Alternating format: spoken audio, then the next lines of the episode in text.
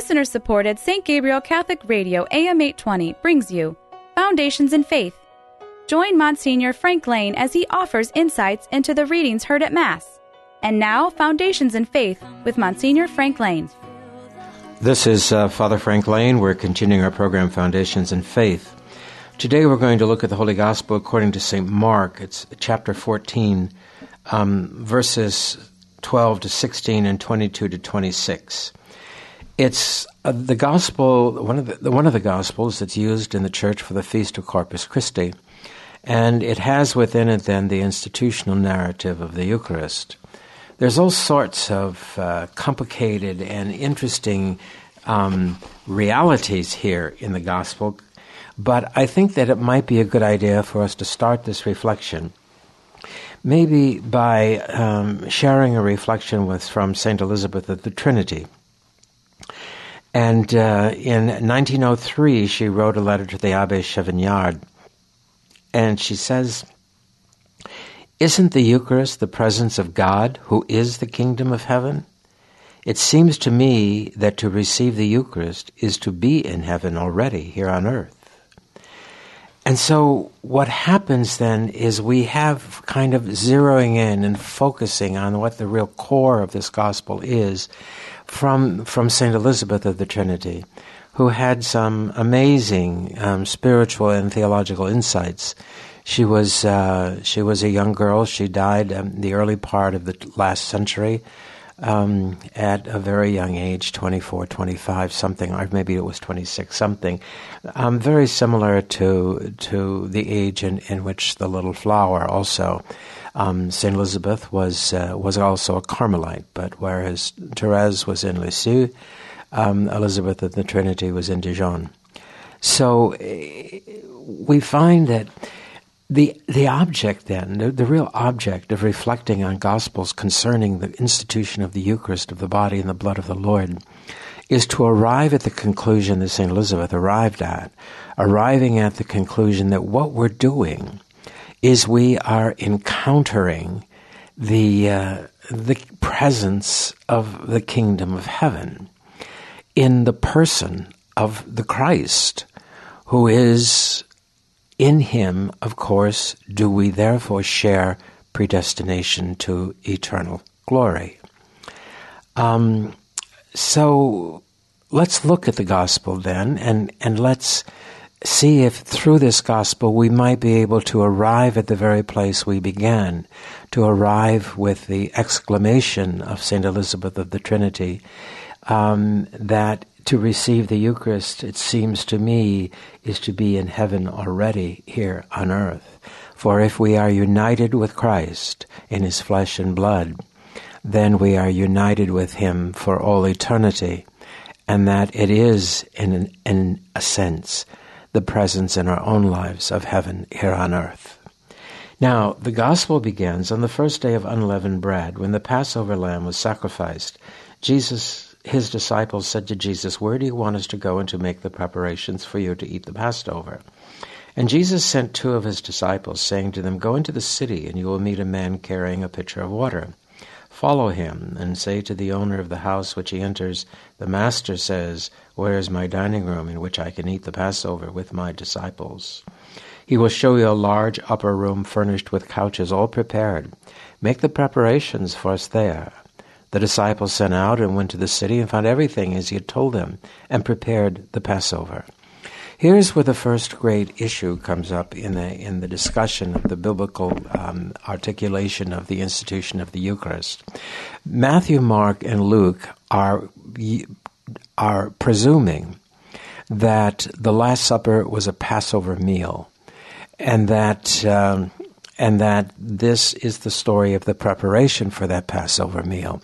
Now, there's certain glitches in this story, and in, in a lot of um, contemporary research about the Qumran community in, of the Essenes, we can we can flesh out a little bit of some of the complexity that goes on in the gospel because John's chronology is different. Um, first of all, the idea of going to the city and you will meet a man carrying a pitcher of water. The only men who carried pitchers of water, they carried water in in uh, flasks over their shoulders, but the women carried the the uh, the pitchers and they carry them on their heads. Um, so to go into the city and meet a man carrying a pitcher of water, all of a sudden the Essene community becomes present in the narrative. And that the fact that everything is already arranged for the disciples means that there is there is in some way, shape, or form a larger community at work here than simply the disciples. And so that's one of the issues then. What did the Essenes have to do with Jesus preparing the, uh, the Passover meal? Well, was when was the Passover meal? And here's here's part of the part of the issue. Um, the the Passover meal was uh, was to be um, celebrated on the on the day before the actual feast of the Passover, on the evening once the sun had gone down. In this narrative, in the in synoptics narratives, we get into kind of a difficulty because after leaving the uh, the Passover meal, so forth, and as it shows here in the in the synoptic gospels, and it says at the end here, after the Psalms, they leave for the Mount of Olives. Well, we know what happens in the Mount of Olives. Jesus is arrested. And then he goes through this long um, kind of kangaroo court, kind of juridical process. He has, he's taken, he's taken before Pilate and he is betrayed. And Pilate then sends him to the high priest. And the high priest sends him back to Pilate, who sends them to Herod. And Herod sends him back to Pilate. And so forth. And one of the points that's made by some of the commentators is that just the logistics of that scenario are unrealistic. For Jesus to have gone through all of that in the course of a single night, um, and then be set out by noon the next day to be crucified by noon the next day is is kind of logistically kind of probably not possible. And uh, what John says of course, is that the meal that is celebrated is the day before the Passover, so that there is an entire day then for uh, for not only the night but the entire next day for Jesus to go through the tribulations of the trials and so forth, and then to be sacrificed. Um, at the time of the sacrificing of the paschal lamb for the Passover service and and this is and in in even in the synoptic gospels if it's a passover meal there is seems to be no lamb present which means that it's not really a passover meal. So that kind of complication i mean and, and the reason the reason to go to st elizabeth of the trinity first is to just kind of reestablish what we're talking about. Because when we come back to this then it looks like a very kind of complicated chronological problem and what does that complicated chronological problem have to do with our faith in the real presence of Jesus Christ? But it is part of the narrative, and therefore it behooves us to know that narrative. So that now we know that there is a complication. Um, that it would seem, for instance, that according to John, the meal was not a Passover meal, but it was a meal that in some ways re- um, resembled a Passover meal and it is also um, the prerogative of the priest in the Essene community to do the blessing over the food and to designate what the food is and what it is to be. And so this is another factor favoring kind of John's understanding that it is therefore not a Passover meal, but Jesus as the high priest still, in some way, um, is able to designate in a ritual sort of way what the real meaning of the bread and the wine truly is. So we could say then that with the with the synoptic gospels, that if it were a Passover meal, um, it it it would have been actually taken place after after um, the after the after the actual Passover itself, and chronologically that really doesn't work. So probably John's chronology is true. And uh, liturgically, we follow. Liturgically, we tend to follow the uh, the synoptics because it, it creates the sacred triduum. It creates the sacred the sacred, you know, days that leading up to the feast of Easter, and it's able to do. It's the same reason, for instance, why we take Luke's interpretation of the of the Ascension um, rather than rather than John's, or and because it's able we are able then liturgically to realize it, so that it isn't just a simple um, mimicking of the historical events is taking the historical events and putting them into a liturgical setting so that the whole Christian community can participate in some way in the deeper meaning of the life, the death, and the resurrection of Jesus. So that being said, and, and moving moving then on beyond the controversy of the chronology of the supper that in which the Eucharist was was instituted, then what comes is the most essential part of the gospel. And that part of the gospel which says, As they were eating, he took some bread. And when he had said the blessing, he broke it and he gave it to them. Take it, he said. This is my body. And then he took a cup, and when he had returned thanks and gave it to them, and all drank from it, and he said to them, This is my blood, the blood of the covenant, which is to be poured out for many. I tell you solemnly, I shall not drink any more wine until the day I drink the new wine in the kingdom of God. Here is the core and the center of the whole sacramental life of the disciples of Jesus. Here we have, in a very profound and a very important way, that we are privy to, and we have the we have the great possibility of being united to Christ in his flesh and in his blood, and that in so doing, the life of Jesus Christ is within us, and it is within us flesh and blood. It is within us in the depths of our souls. It is in, and it permeates the whole personhood of those who participate in it. It's an enormously significant reality. For here we go back then once again into the Old Testament, which is so important for us. And we go back and we come to understand that in, for instance, in the Hebrew world, they, they, they would never, they would never take the blood of an animal even into them because they believed that blood was the life force of a creature and to take that blood inside of themselves was to participate in the life of that creature. The blood that was mattered to them was the blood of Abraham. And it was the blood of Abraham that uh, flowed in their veins. Therefore, Abraham lived in them and they lived in Abraham. The Jerome Biblical Commentary is very adamant about this. Abraham is Israel and Israel is Abraham. And, uh, and so they understand the connectivity between the present generation and the primordial ancestor of, of Judaism, who is Abraham. And they believe that since the blood of Abraham flows in their veins, Abraham himself is alive and is the fulfillment of the covenantal promise of God to Abraham at the attempted sacrifice of Isaac. Your descendants shall be as numerous as the stars of the sky and the sands of the sea. In other words, you will have so many descendants that your bloodline will never die out. And as long as it does not die out, you live. And so it is, in a very primitive sort of way, a promise of immortality. Well, this same kind of promise then comes to us in this gospel here. Take it and eat, for this is my body. Take this and drink, for this is my blood.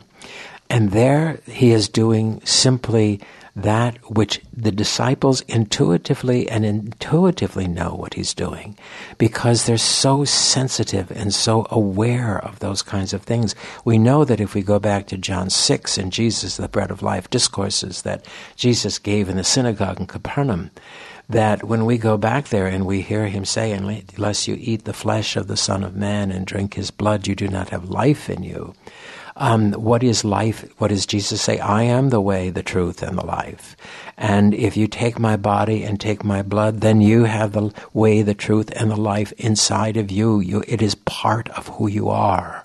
And you are united with me that where I am, you also might be. Um, this, this is one of the great driving dynamic forces of the gospels this incorporation of the of the people of the covenant into the person of Christ exactly not exactly in a more profound way than the people of the old covenant were were integrated you know into the life of Abraham and Abraham into their life. And so too we now are integrated into the life of Jesus. And as Saint, Saint Elizabeth of the Trinity tells, is it not heaven already here on earth? If we are in fact united with Christ, isn't that what heaven is? And and the and the and, and of course that's what the dream is. Not that not that heaven is, in some way, shape, or form. Um, some we live in Christ. How we do that, nobody knows. Nobody knows that. Um, what we do know is that there is a union between ourselves and Christ, who is one with the Father and the Spirit. Our eternity, our eternity is to be taken into the life of the living God and uh, and to be part of that as not as being reabsorbed into a source, but as being as being the the persons that we are, sharing in the vastness and the greatness and the depths and the love and the joy that is God Himself. So that yes, Elizabeth is right. How does this happen? How does it come about? Take and eat. This is my body. Take and drink. This is my blood the blood of the covenant, which is to be poured out for many. And, uh, and so it is at this point in the gospel, in Mark's gospel, but every gospel has in some way, shape, or form the idea of the incorporation into the body and the blood of the Lord in, in a Eucharistic way in order that we might then um, be able to, uh, to share the life of God for which we were created and which is the ultimate fulfillment of our human existence. So that when Jesus now is doing this, this is my blood, the blood of the covenant, which is poured out for many. We we know there's all sorts of there's all sorts of uh, memories for the Hebrew people in this. They knew, for instance, that you know M- Moses would spread the uh, the blood of goats and and and bulls to sprinkle the people to let them know, you know, that the covenant was a covenant sealed in blood. Many many societies do this. You know, you know, they have among the Native Americans the blood brother idea and all of this kind of thing. You you intermingle your blood and you are then part of each other's lives. This is not something you know that just comes out of nowhere. This idea that that that uh, giving blood is a source of life um, we we know we even know that as a medical reality here. How many times are they pleading, you know, the medical community that we come forth and that we donate we donate blood um, in order to save someone's life, that our life will go into another person and save them. Um, so the idea is not totally foreign in the whole cultural phenomenon of humanity. We know that this is so. We know that somehow or other the intermingling of the blood is somehow or other an intermingling of life. And, uh, and so we have here now the proclamation that we are being brought into a covenant, into a new covenant, into a new committed relationship with the Lord in which we share His life with Him. And then the, gospel goes on to say, after the Psalms had been sung, they left for the Mount of Olives.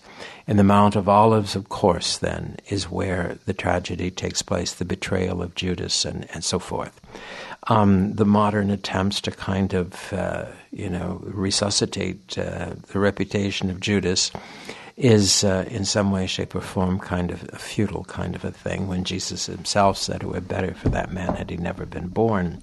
Nevertheless, it's not our place to, to put him in hell, and it's not our place to make the final judgment on him. The Lord himself seems to have done that, and the Lord himself, of course, will do that. Um, whether we want to find him guilty or innocent or forgiven or not forgiven. And, uh, and so what happens then is that in that night that transpired, that the Lord Himself now, according to Luke's Gospel, goes into His agony and begins to understand. And the question is then, you know, as He goes into the Mount of Olives, what is this on His mind? What, what is this that has kind of built up to all of this. First of all, he seems very dispassionate in the beginning.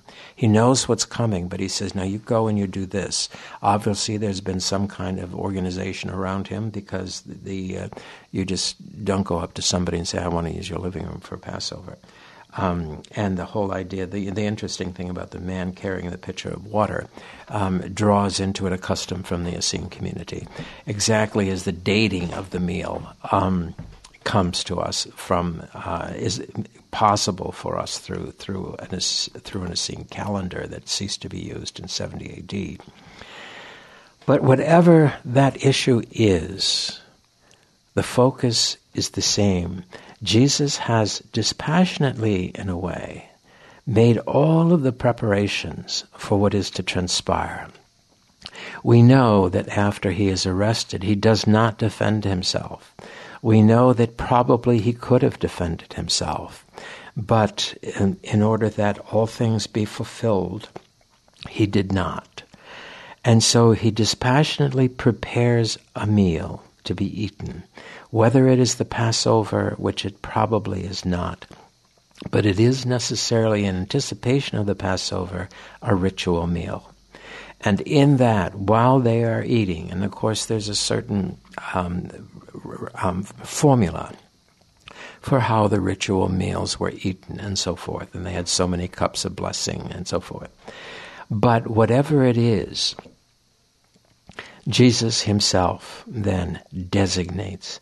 And this is another thing you know, we, we get into a debate, for instance, with other Christians sometimes, or they will challenge us sometimes and say, Why do you believe in the body and the blood of the Lord? Is the Eucharist is really the body and the blood of the Lord? Do you believe that Jesus was also a, a vine and, and that you are a branch? Do you believe that you're kind of a plant instead of a person because of what Jesus said? And that's a misunderstanding, actually of the whole of the whole context of these. The Hebrews could not use representational language, but they could use allegorical language. They could create allegory. In other words, they could create imagery to make a point with words.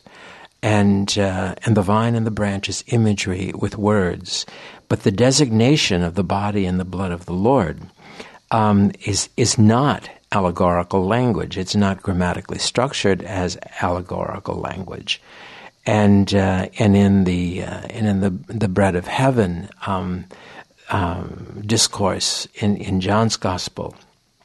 There is no allegory involved, and he doesn't.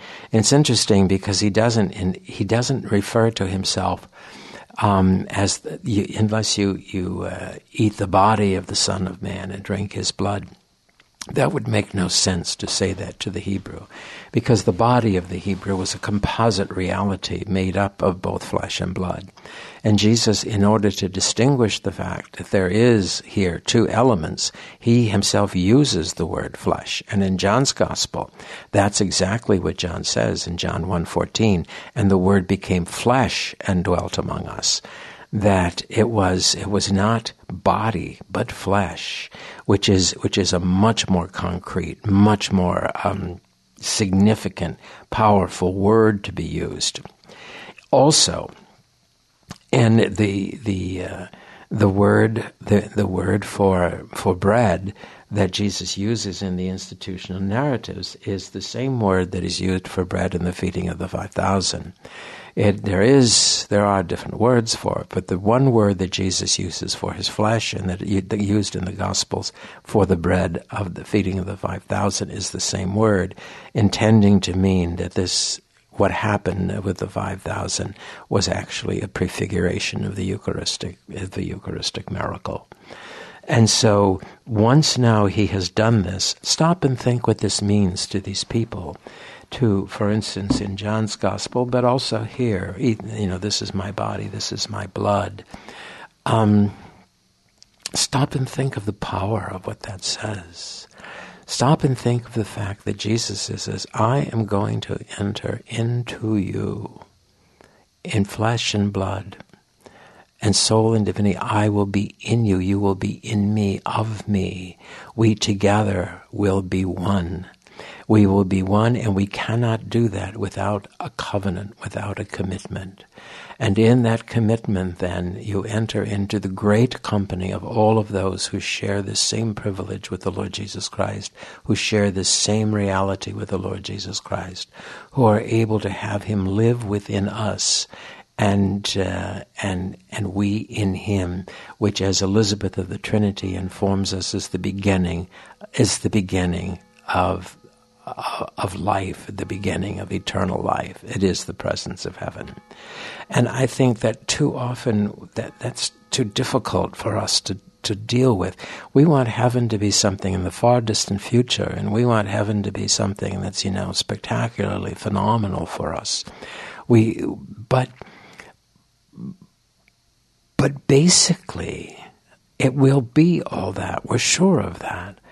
But basically, it is founded on a relationship between Jesus Christ and ourselves, a relationship that is not just of the spirit, but also of the body, also of the flesh, also of the blood.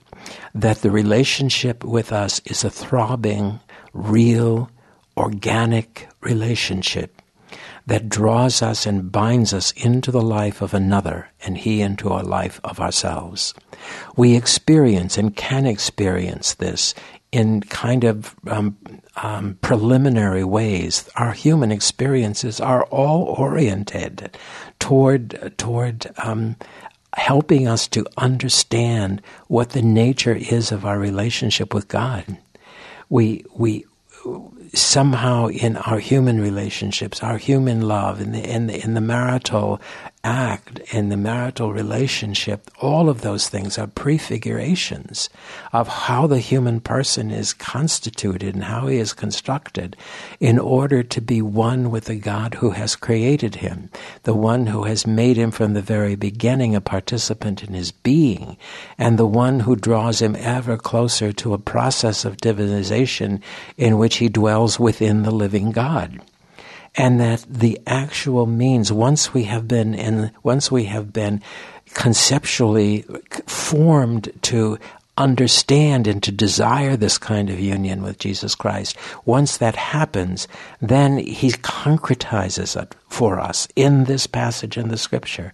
He concretizes it for us and He makes it real within our lives so that what we do not understand and what the young girl from Dijon was able to perceive is that we have now entered into the deepest and the ultimate mystery of life.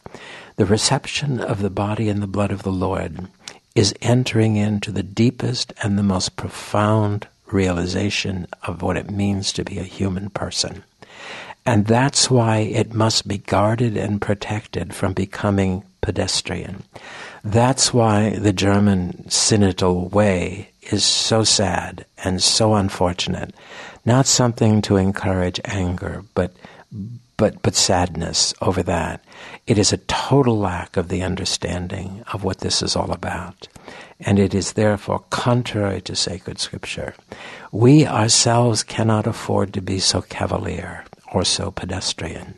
We live in troubled times, and let us therefore enter deeply into the mystery of the presence of the body and the blood of the Lord. And let us do so with deep conviction and with deep, deep commitment to the living out the life that we have in union with Christ. Foundations in Faith is a production of listener supported St. Gabriel Catholic Radio AM 820. Archives of Foundations in Faith are available at stgabrielradio.com.